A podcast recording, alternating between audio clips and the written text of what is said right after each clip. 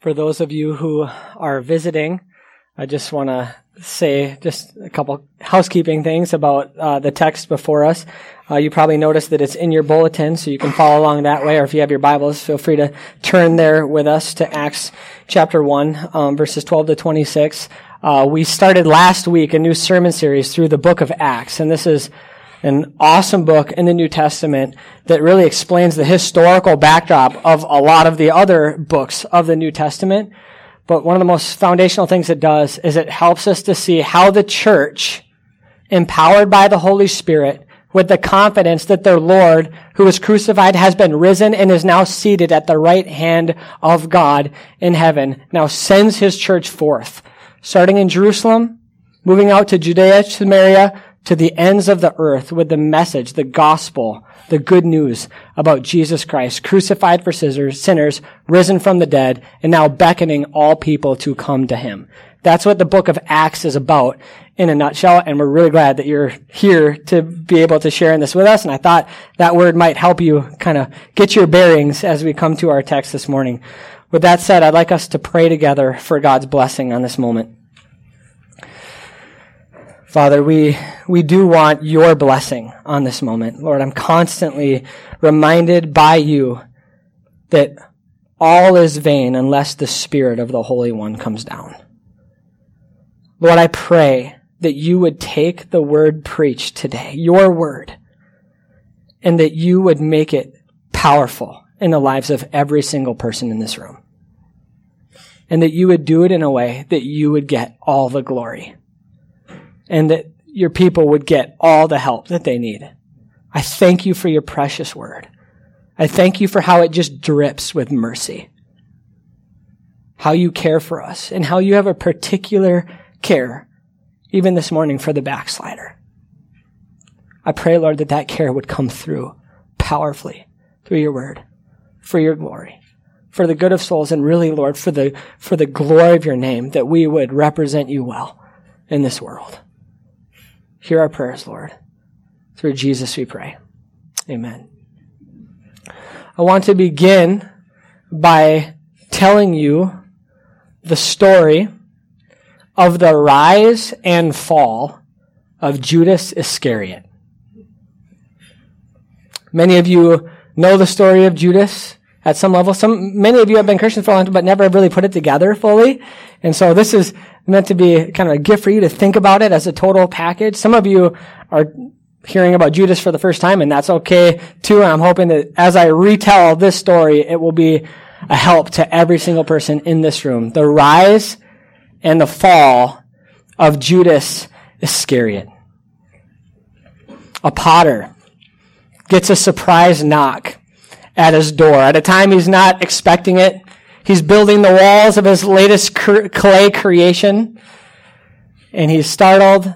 He quick tries to wash the clay residue from his hands, pat his hands dry, get to the door, opens the door, doesn't necessarily recognize a face or a name, but their wardrobes give it away. These are the religious leaders from Jerusalem.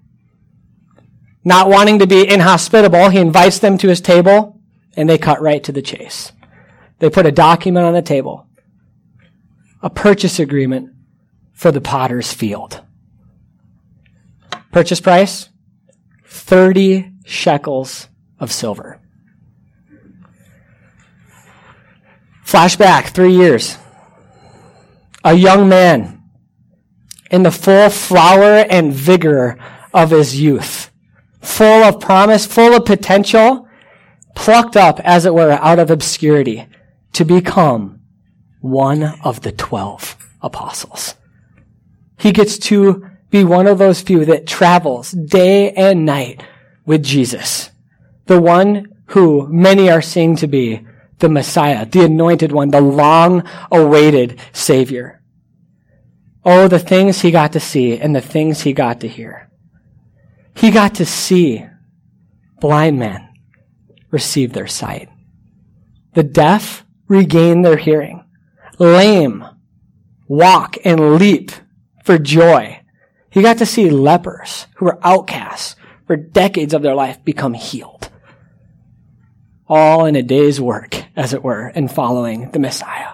But the things he got to hear with his own ears. I mean, in one day following Jesus, he heard more wisdom than he heard in all the synagogues that he ever visited growing up to that point in his life. And to top it off, not only was he one of the twelve and he experienced all these things, but he, Judas, got to be the treasurer of the group. The one who was in charge of the money bag. And these were some of the things we started to notice in Judas. Subtle, really, at first. His love of money. He did have the habit. Yes, he gave some of the alms to the poor from the money bag, but he also was in a habit of helping himself to the money bag. This also came out very clearly in one incident where uh, his reaction revealed a lot about what was in his heart. When a woman came bringing an alabaster flask worth thousands of dollars. And she came without even, it seemed, a moment of hesitation, broke it and poured it on Jesus' feet with joy. The disciples were bothered, but no one was bothered more than Judas. On the surface, he said, oh, Come on, that could have been given to the poor. In his heart, he's saying, That could have went in my pocket. See, Jesus knew what was in Judas's heart all along. He knew that he had 12 and that one of them was a devil. In the Last Supper, that sacred moment where Jesus was instructing his disciples and telling them about his coming death, he said that one who dips the bread with me in fellowship is going to lift his heel against me in betrayal. And that very night, the devil entered into Judas. And all of those small compromises that led up to this point led up to a moment where Judas took a big and a bold step. He went to visit religious leaders who, out of envy, wanted to see Jesus taken out. And he offered himself to them, to be a guide to them, to find Jesus in a place where he knew he would be. He would guide them. Price? 30 pieces of silver. So he leads them out to a garden that Judas had been privileged to visit so many times with Jesus. Leads this band behind him with torches and swords and clubs as if hunting down a criminal. And he leads them directly to Jesus and signals that this is your guy by betraying him with a kiss. He got richer that night. 30 pieces of silver. It's a lot of money. But he didn't realize fully that that would mean not only would Jesus be in prison and taken away, but he would also be falsely condemned and crucified. All these steps that brought Judas to this point where he would take such a big, bold step forward. Panicked. Grabbed the money, ran back to the religious leader, says, I've betrayed innocent blood. They say, What's that to me? You deal with it yourself. He throws the money at their feet, goes out from there, and Judas was at a crossroads. Where's he going to go?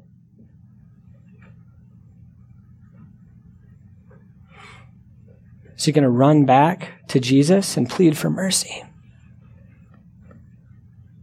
Is he going to wait in hope of a resurrection that he's heard about? Or is he going to crawl up within himself and take things into his own hands. I got to warn you that this next scene is quite graphic. Judas grabs a rope, heads off to a field, climbs a tree, fastens the rope around his neck and to the tree, and drops himself there. And when you compare the accounts in the Gospels, you put it together that he's hanging from this tree lifeless. His body's bloated. He eventually the rope snaps. He falls, maybe hits a rock. Bowels gush out, filling this field, as it were, with blood.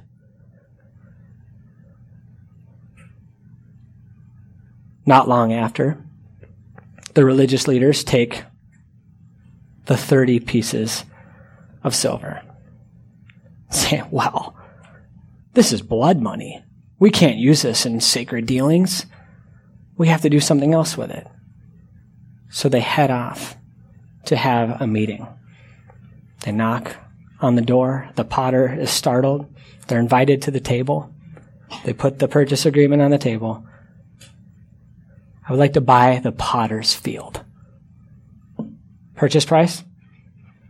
30 pieces of silver. Judas got to buy a piece of land. And this land became known as the field of blood. It was a monument, in one sense, a cemetery for strangers, because that's how it was used, but in another sense, a monument, you could say, to the rise and the fall of Judas Iscariot.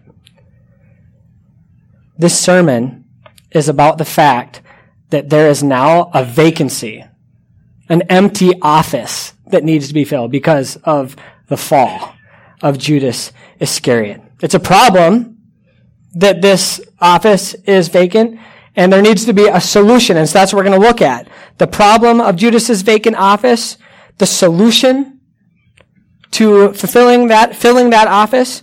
And then I want to stop at the end and I just want to look at one very important lesson that we're meant to take away from, you could say, the rise and the fall of Judas Iscariot. So look first at the problem. And I don't want us to underestimate this. Imagine, you know, traveling for three years, night and day with a fellow companion. On the surface, they don't seem all that different. But underneath, things are different. Things are really, really different. Imagine what this would have been like for the disciples, for these original apostles, for the other 11 traveling with Judas, Judas, all the shared experiences that they would have had. I don't want us to gloss over the emotional impact that this would have had on the others that experienced the vacancy, seeing that empty seat at the table, seeing this office empty. Because one of them, who dipped the bread in fellowship, betrayed their Lord. And what blows me away as we look at that first paragraph in our text this morning, what blows me away is the response of this young church, this newborn baby church of 120 people gathered together. You have the, the original band of brothers, except for Judas. So you have 11 plus others, Mary, the mother of Jesus, and uh, a few of the other faithful women that were traveling with them, and then um, some of Jesus' brothers. You just have this band, 120 total.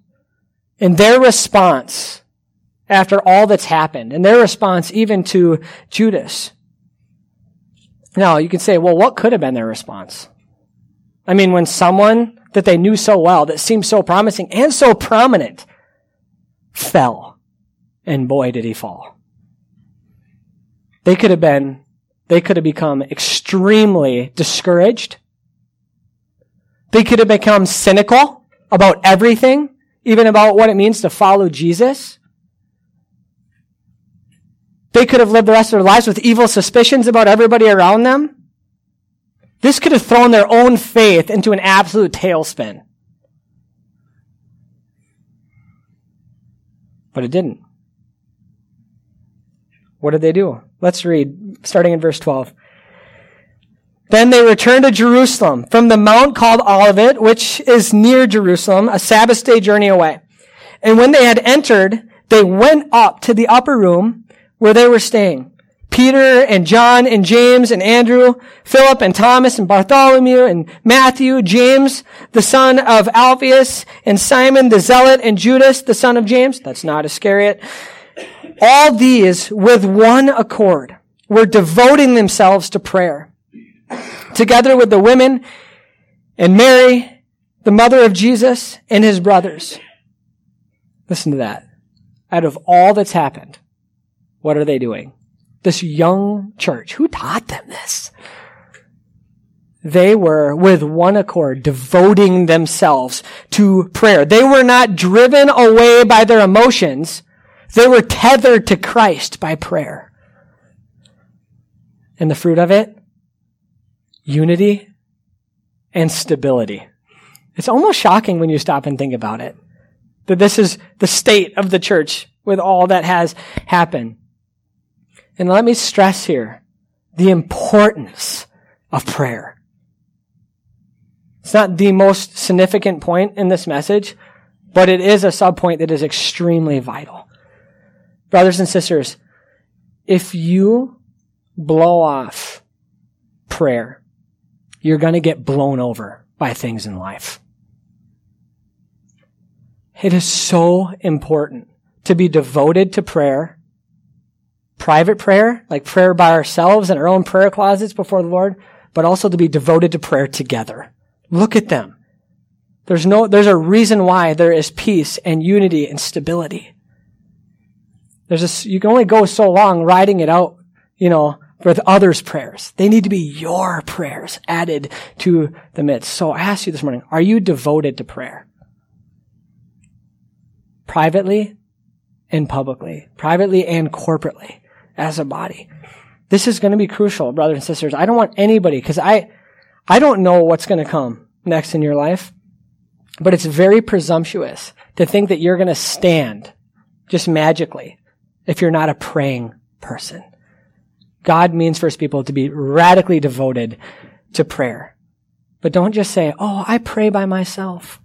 Like, you need to be a person who prays with other Christians. Look at the example we have right here in this text and let it give you the kind of stability that you need in your life. I don't want you to be blown this way or that. And take heart here. Like, you might be young. You could be a newborn Christian but you can still be strong through prayer. This is beautiful. This infant church praying like this. And you might lack power. Even for the things that you need in your life right now. But what are the apostles and what are the disciples, early disciples doing right now?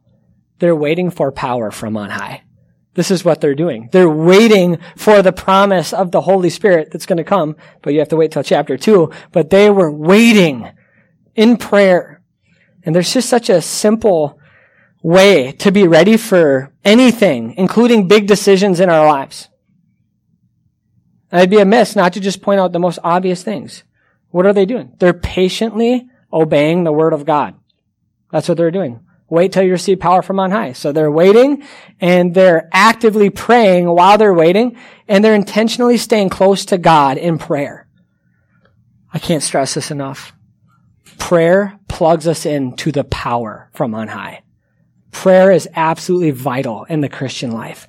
So take this, even this brief aside in this message, as just a fresh opportunity to say, Oh God, help me to be a praying Christian.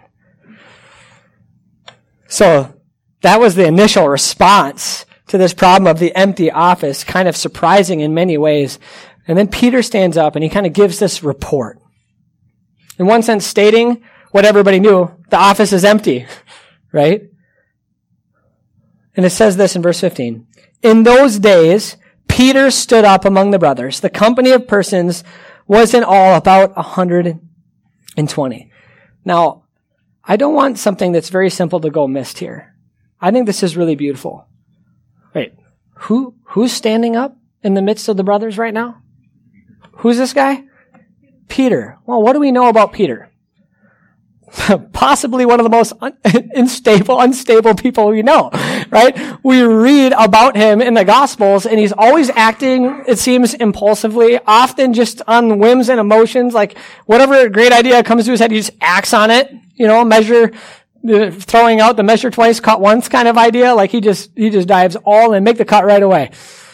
This is Peter. This is what he's like. And, and that's just a little bit of his track record in terms of, you know, his character, but he is also the one who we know just denied Jesus. Right? It wasn't that many days ago he was looked in the face and said, You know him, don't you? And he said, No, I don't even know who you're talking about. And just a little bit before that, he said, Jesus, I would never deny you. I would die for you. Jesus said, Yeah, before the cock crows, you're going to deny me three times. And he did. Not once, not twice. Three times Peter had denied him. And you would think that this one who's standing up in this moment to give this report about this empty office, you'd be like, you'd think they'd be all like, who do you think you are standing up right now? But the way that he's standing up and the dignity with which he's holding himself in this moment is suggesting something powerful to this entire assembly that is listening to his voice right now. In one sense, they're going, what'd you do with Peter? like, this is a different kind of Peter than we knew in many ways. And this has come to pass. Luke 22 verses 31 to 32. Simon, Simon, just another name for Peter. Behold, Satan demanded to have you that he would sift you like wheat. Jesus said, but I prayed for you that your faith would not fail. Listen to this. And when you have turned again, strengthen your brothers. So here is Peter standing up in the midst of this gathering and him being there and the way that he's being there in that moment is strengthening all the brothers. They might have saw what just happened to Judas, but they're also seeing before their eyes what God is doing in Peter. This is a powerful moment that I just do not want us to miss. This is Peter on the other side of the resurrection. It's absolutely beautiful. Then we look at verses 16 through 20. This report that Peter is going to give, I'm going to read it and then I'm going to break it down for us. Verses 16 through 20. Brothers, Peter says, the scripture had to be fulfilled which the Holy Spirit spoke beforehand by the mouth of David concerning Judas, who became a guide to those who arrested Jesus. For he was numbered among us and was allotted his share in this ministry. Now, this man acquired a field with the reward of his wickedness, and falling headlong, he burst open in the middle and his bowels gushed out and it became known to all the inhabitants of Jerusalem, so that the field was called in their own language, um, Akedelma. I'm never going to get that. That is field of blood. For it is written in the book of Psalms, may his camp become desolate and let there be no one to dwell in it. And, this is Psalm 109 verse 8, let another take his office. So, what is Peter driving at here as he addresses the whole assembly? Right? He's pointing out the obvious, right? There's an empty seat at the table. The office is vacant, right? It's empty. And he also wants to point out that that empty office is there in fulfillment of scripture. The scriptures prophesied beforehand that one would betray Jesus, right? And Peter is burden that everybody in the room connect the dots. Prophecy was made that that office would be empty and Judas and his actions is what emptied that office, right? He wants them to see it. But it's not just that, that Judas's betrayal fulfilled scripture. He also wants to see that the scriptures also prophesied that that office would be filled. Okay? That's what Peter, that's really what Peter is driving at here, is that the scriptures actually said not only May his camp become desolate, Psalm 69 verse 25, and let there be no one to dwell in it. Then it says, and let another take his office. So Peter's recognizing what God's doing. This office is empty. That's a problem. It needs to be, it needs to be filled. Now, what he does next is basically to say, and it needs to be filled biblically. It needs to be filled wisely. And so now he's going to lay out some of the requirements for filling that office in verses 21 and 22. So let's read those together. 21 and 22. Some of the requirements. Who's going to fill this office? Well, they got to have these things, these criteria met. So one of the men who have accompanied us during all the time that the Lord Jesus went in and out among us beginning with the baptism of John until the day that he was taken up from us. That's his ascension, right? One of these men must become with us a witness to his resurrection. So what's the basic criteria? One that was with us from the beginning and was an eyewitness of Jesus' resurrection and ascension, right?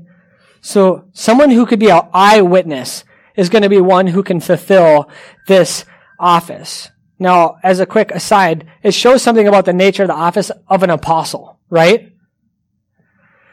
They were original eyewitnesses. There's a sense in which everybody that follows Christ is meant to be a witness, but we are like second degree witnesses, you could say, right? We are, we are by faith standing on the eyewitness accounts of those who were there, who looked Jesus in the eyes, right? But these were primary witnesses. And you're saying the one that fills this office needs to be a primary witness. And this is why we don't have apostles in our day. You can have people that are very gifted, have a lot of vision, maybe even stand out in a gathering of people, but the reality is, is there's no apostles today. There were these original apostles that set off into motion this entire movement that we read about in the book of Acts. Now, there's something here I want to linger on, and that's this. Judas, he couldn't be, he couldn't rightly fill this office. Because what was the criteria? He must be a witness of the resurrection. Was Judas a witness of the resurrection? Let that settle on you. Judas was not a witness of the resurrection. Could he have been? Yeah, he could have been a witness to the resurrection, but what happened? Judas took his life in the cold of winter because he didn't believe that spring would come.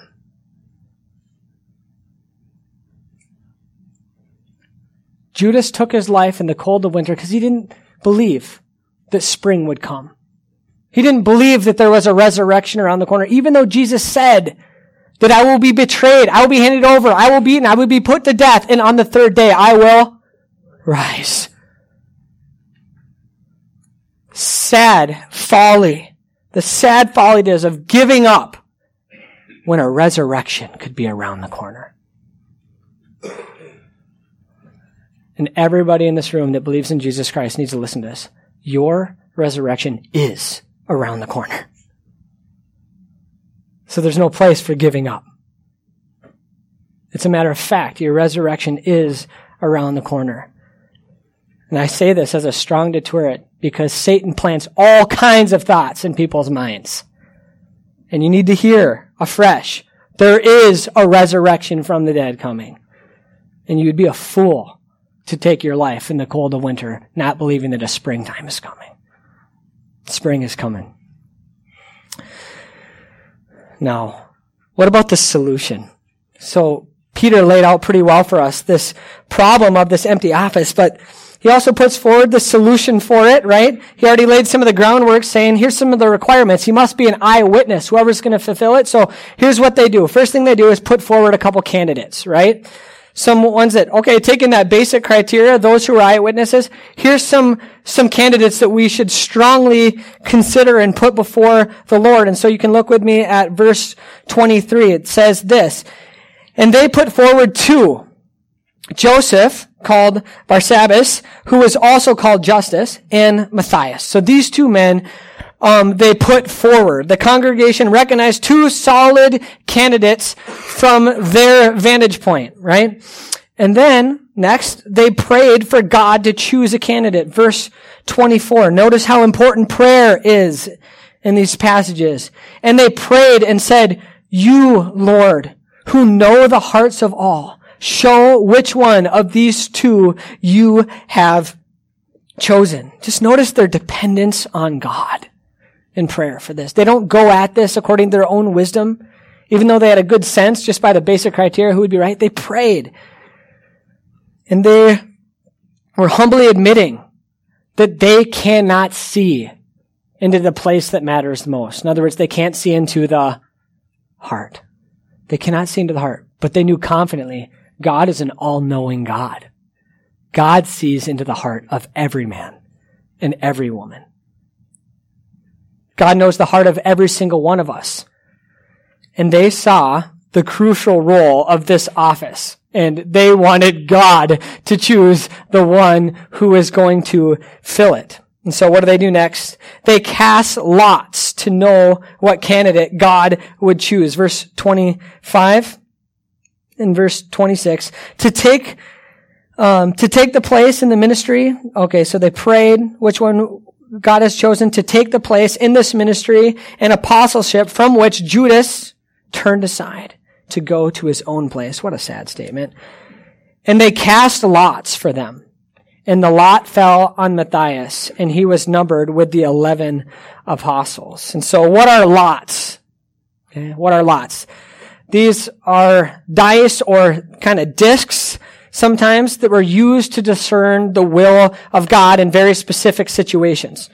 For example, the high priest used to have inside of his breastplate a, pro, a pouch of sorts where he had lots inside of them that he would cast in specific situations where he was trying to discern the will of God, make a judgment of some kind. And so lots in this case were probably um, these discs that were colored black on one side, white on the other side.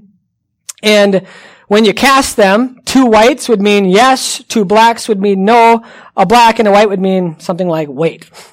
You know, that is what we're talking about when we talk about lots. And maybe a quick question that you might be wondering in mind, like, should we use those today? should we use lots today? And this is going to bring us to something that's kind of important for us to notice throughout the book of Acts because it's a narrative. It's telling a story, right? You read the Old Testament and you'd say, oh, just because something happened in a story in the Old Testament, does that mean we should do it? Please tell me no. Have you read the Old Testament? Like, we're going to be a really unhealthy church if we take that strategy, right? To just do anything that a narrative would present to us, right? And so when you read the book of Acts, you're going to see some things that are prescriptive, like it's just describe, or some things that are descriptive, they're just describing what's there, what just happened, and some things that are prescriptive, they're actually teaching you should be doing this, you know, in some kind of a perpetual way. That's going to be important because we're going to see that show up at different times in the book of Acts and we'll try to point it out as it comes. But I would argue that the casting of lots is not meant to be a normative practice for the church. Why do I say that? Um, because when you look at the clearest passages in scripture that are teaching on things like appointing new leaders in the church, the casting of lots is completely absent. We just looked at them, right, in the pastoral epistles. Those are the clearest passages in scripture about, point, about appointing new leaders. Hardly a more important thing you could do in the life of a local church, right? So, 1 Timothy chapter 3, Titus chapter 1, know nothing about the casting of lots. So, I would say, no, I don't think that that should be the normative thing. Um, though, we had to make one exception, exception. Some of you might be wondering, how did we get such an amazing assistant pastor in Daniel Decker. You guys, I'm kidding. We didn't cast lots to get Daniel. You guys are like, oh Lord. No, we didn't cast lots for Daniel Decker. God helped us discern it as the body of Christ. I'm really glad we did, brother. Let me close with one really, I can't even get a straight face right now. Sorry, Daniel. I want to close with one very important lesson that we're meant to walk away from in light of this text. We've considered the problem, right? The empty office, the solution, and how these early band of brothers and sisters went about fulfilling that office and really fulfilling the scriptures in light of it. Now I just want to step back and say, what is one massively important lesson that we're meant to learn from this rise and fall of Judas Iscariot. The rise and fall of Judas Iscariot is a powerful lesson. And it's a warning for all who profess the name of Jesus Christ. Now, I want to explain a word that might be familiar to some of you and it might not be to others, but the word is this, apostasy. Okay. What does this word apostasy mean? Apostasy is one who, when one who professes, professes faith in Christ, denies him, or rejects him or turns away from him by word, and I'm going to add this, or action. Okay? It's a betrayal of Christ. It's a denial of Christ by word or action. It's important to say word or action, or both, because some will keep professing Christ while denying him functionally with their lives, right? And so, this is what apostasy is described as in the Bible when someone ultimately turns away from Christ. Now, Judas, his very name became a byword associated with this term apostasy. When you look in the dictionary under the word apostasy, you're going to see a picture of Judas Iscariot right there. I'm joking. I don't know. There could be there, but it should be, right? Like people, don't be a Judas. Kind of speaks for itself, doesn't it? His name carries that kind of weight now because it's so associated with this idea of apostasy. Judas was listed, you know, when you read the, the grouping, groupings, the list of apostles in the different gospels, Matthew, Mark, Luke, you read these and he's always listed last. Right? And then it's like, put him last in the list and then say, because he betrayed Jesus. Right? Or when someone's named Judas, often in the New Testament, they have to say what? A qualifier at the end of it. Not Iscariot, right? To not be associated with the one apostatized, the one who rejected, the one who betrayed and ultimately denied his Lord.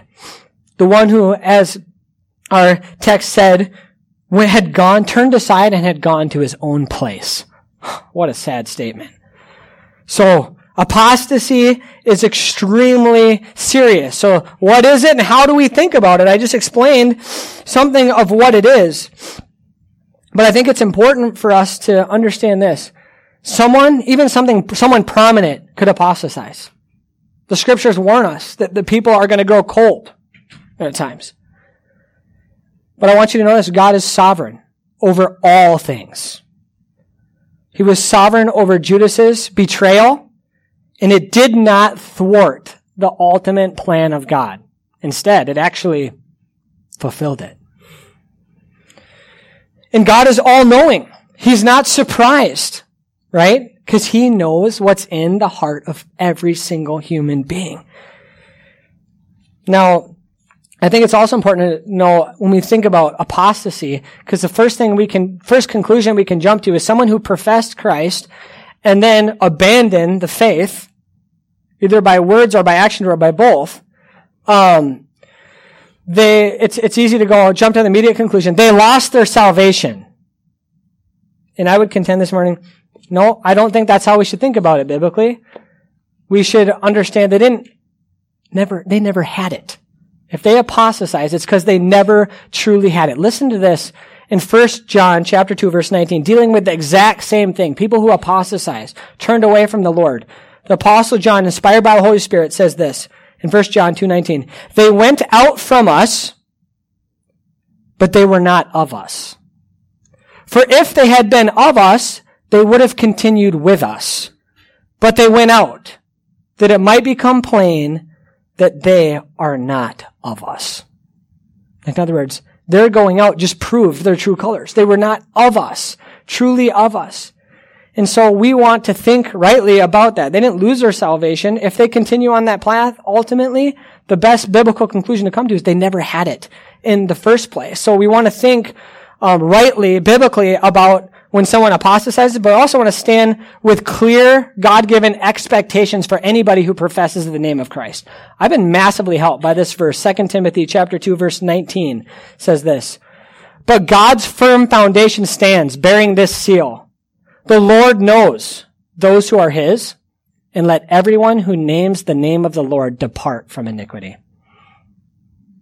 So you tell me, what should be our biblical conclusion? If someone who professes Christ is unwilling to depart from iniquity, what conclusion should we come to biblically? Right?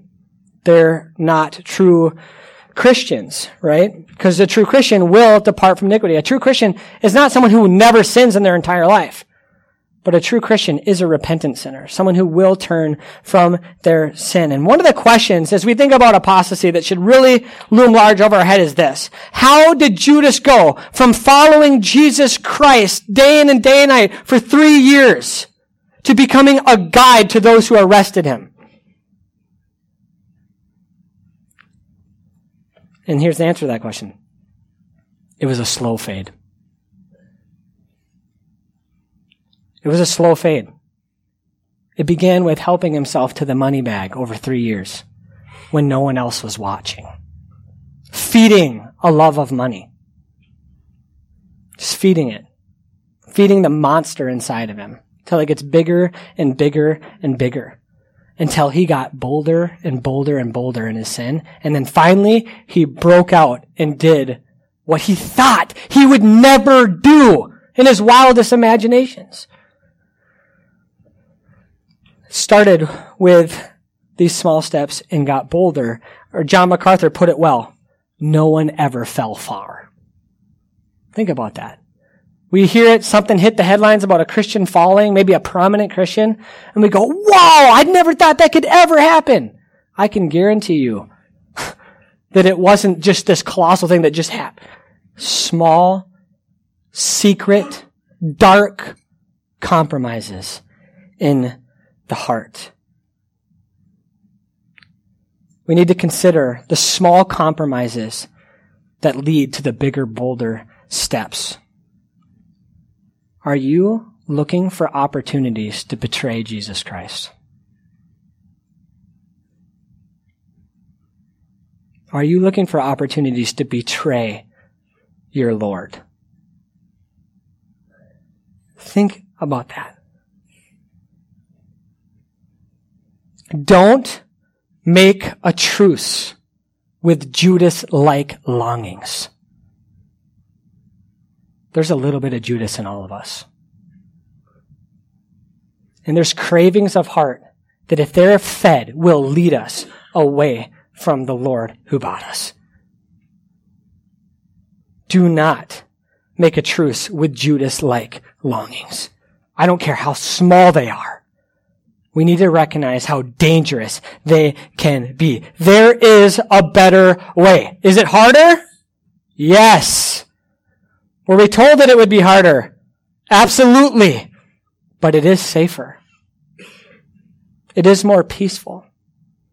It is more joyful. It's a great path to walk on with a clear conscience. It's much more noble. It's a path of righteousness. And it is narrow and it is hard, but it leads to life. And it's the only way to find actually true joy even in this life is to walk on that narrow road with a small band of pilgrims going in the same direction. Now, this moment that we're reading about in our text today, think about this. This field of blood that was purchased for 30 pieces of silver. I want you to think of it this way. This field of blood has become a monument. Okay? A monument to the rise and the fall of Judas Iscariot. In the book, The Pilgrim's Progress, this famous book written by John Bunyan, right, that so powerfully and vividly display, displays the Christian life. One of the things I love about that book is just how it captures certain dynamics in the Christian life in just profound ways. And so things will happen that are extremely dangerous to the Christian. And the pilgrims that have learned the lesson of that danger will erect a monument. Right there where that path diverges. Why? They put it right there as a way of deterring pilgrims from going that direction. God has planted the story about the rise and fall of Judas Iscariot in his empty office at the beginning of the books of Acts, this book of mission. Because he wants every single person that's going to travel this pilgrim way to have this massive warning at the beginning of where it can lead. If we will give ourselves to Judas type longings over time. And the destruction that it will bring. Let this story stand as a monument blocking the path of folly that you are tempted to take. Think about this. Judas acquired the field as a reward for his wickedness. Peter said. Judas was stripped of his privilege. His camp was made desolate. We should know that God will judge those who turn aside from following Christ. Hell is the final resting place that who, those who choose to be strangers of God. This field of blood, this resting place of strangers, is a monument of mercy for us who are traveling the pilgrim way. Judas's story and his gruesome ending reminds us of where sin can lead. It can lead us to dark and destructive places. Your camp could become desolate. You may find yourself all alone with your sins, eating the bitter fruit of your ways. You may lose the privileges that you once enjoyed. A clear conscience before the Lord.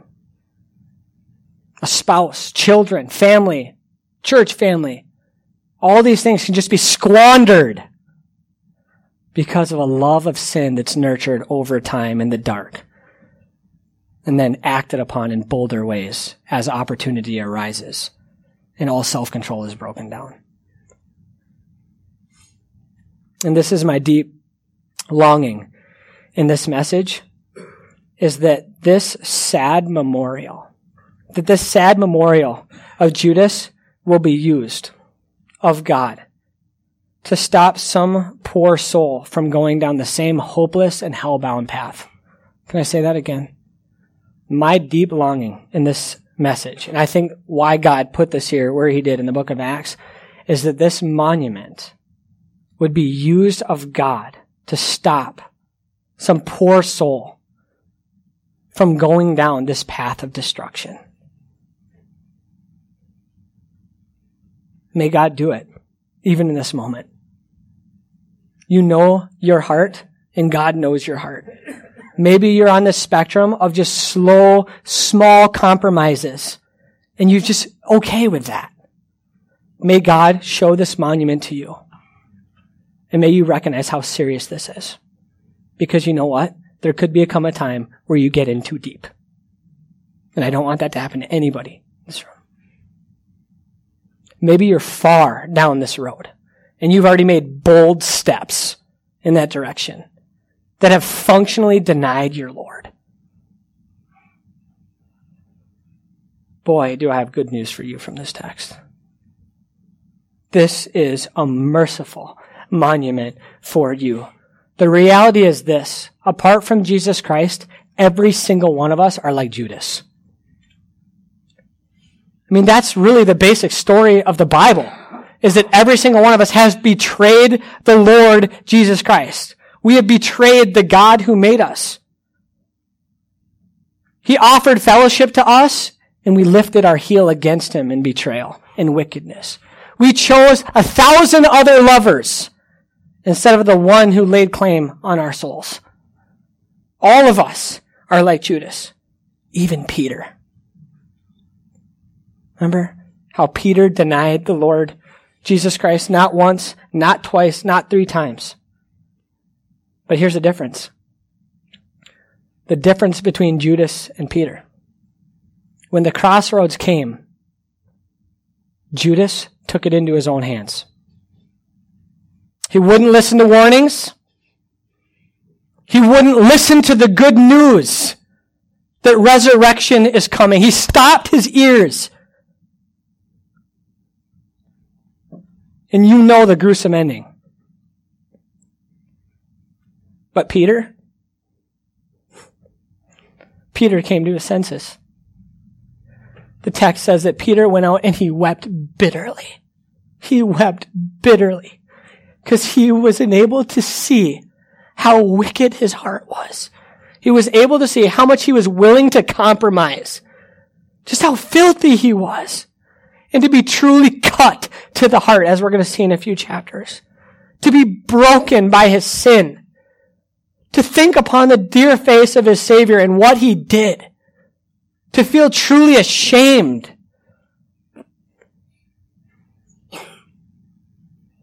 There was one thing standing in the way, chronologically, from Peter's fall and Peter's restoration.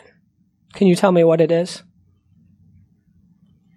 It's the cross of Jesus Christ and an empty tomb.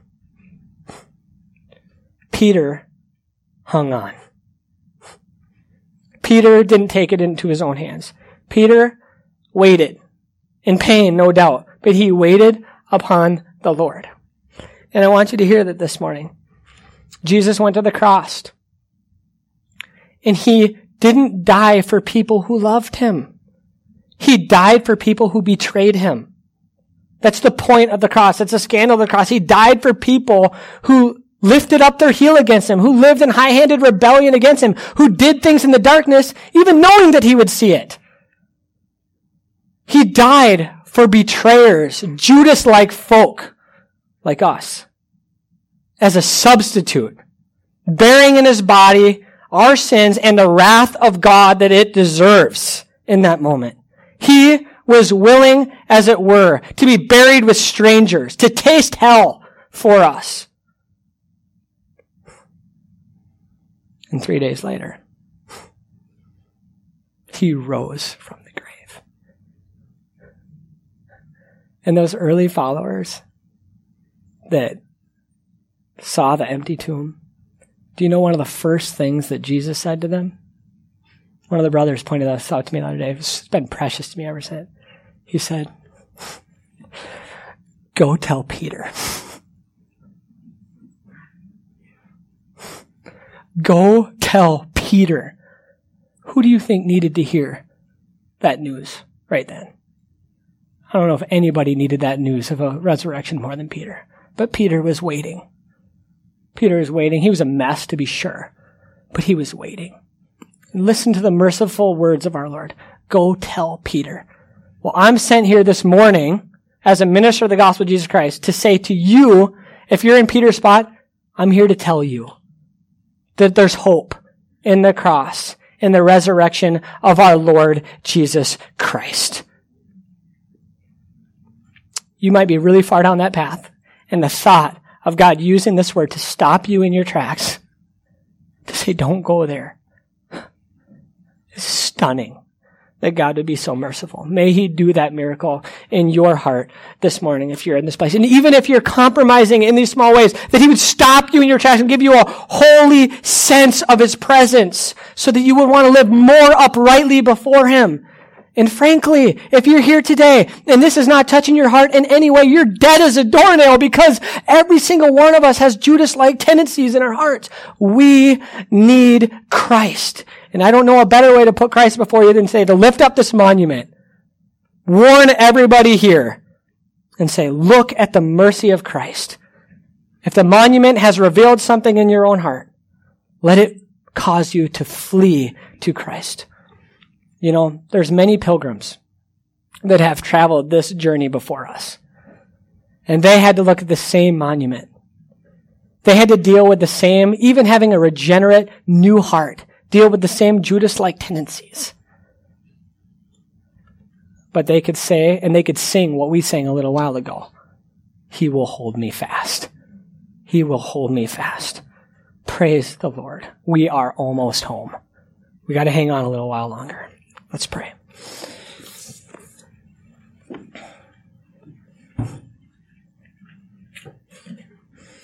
O Father of mercies, we are stunned at your holiness and how serious you take sin.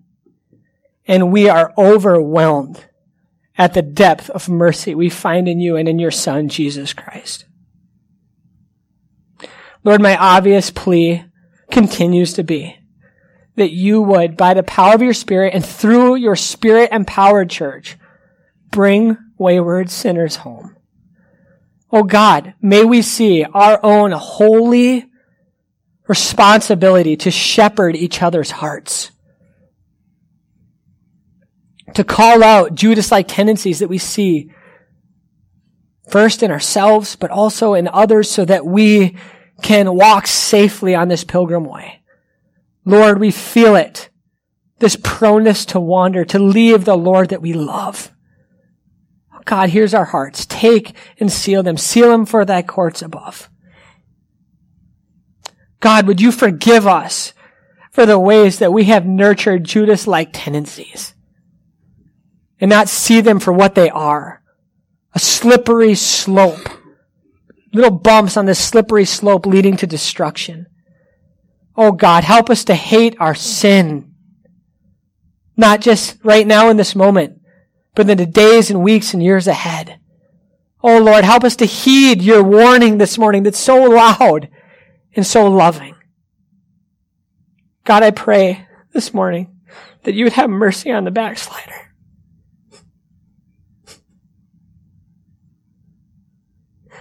That you would help them to stop before they end up in the field of blood. I pray, God, that you would help them to hear what you said. Go tell Peter. Pray that they would hear your words of hope this morning. God, and I do not take lightly the uphill battle they have to face, having tasted so much. So I plead with you, oh God, show your absolute power in their weakness. I pray that you would expose the devil's lies and how he tries to entice and how he tries to isolate Oh God, I pray that you'd bring sheep back to the fold where they can be safe. I pray for a godly transparency among fellow Christians who should know from the Bible that we all have Judas-like tendencies. Oh God, help us to have a holy watchfulness from one another. Thank you for the blessing of being a member of Fellowship Bible Church, Lord. To be able to be in a community of believers that wants to actually shepherd each other's souls. We pray that you'd help us to do it better more lovingly. And help us to remember the story, Lord, of the rise and the fall of Judas Iscariot. In Jesus' name, amen.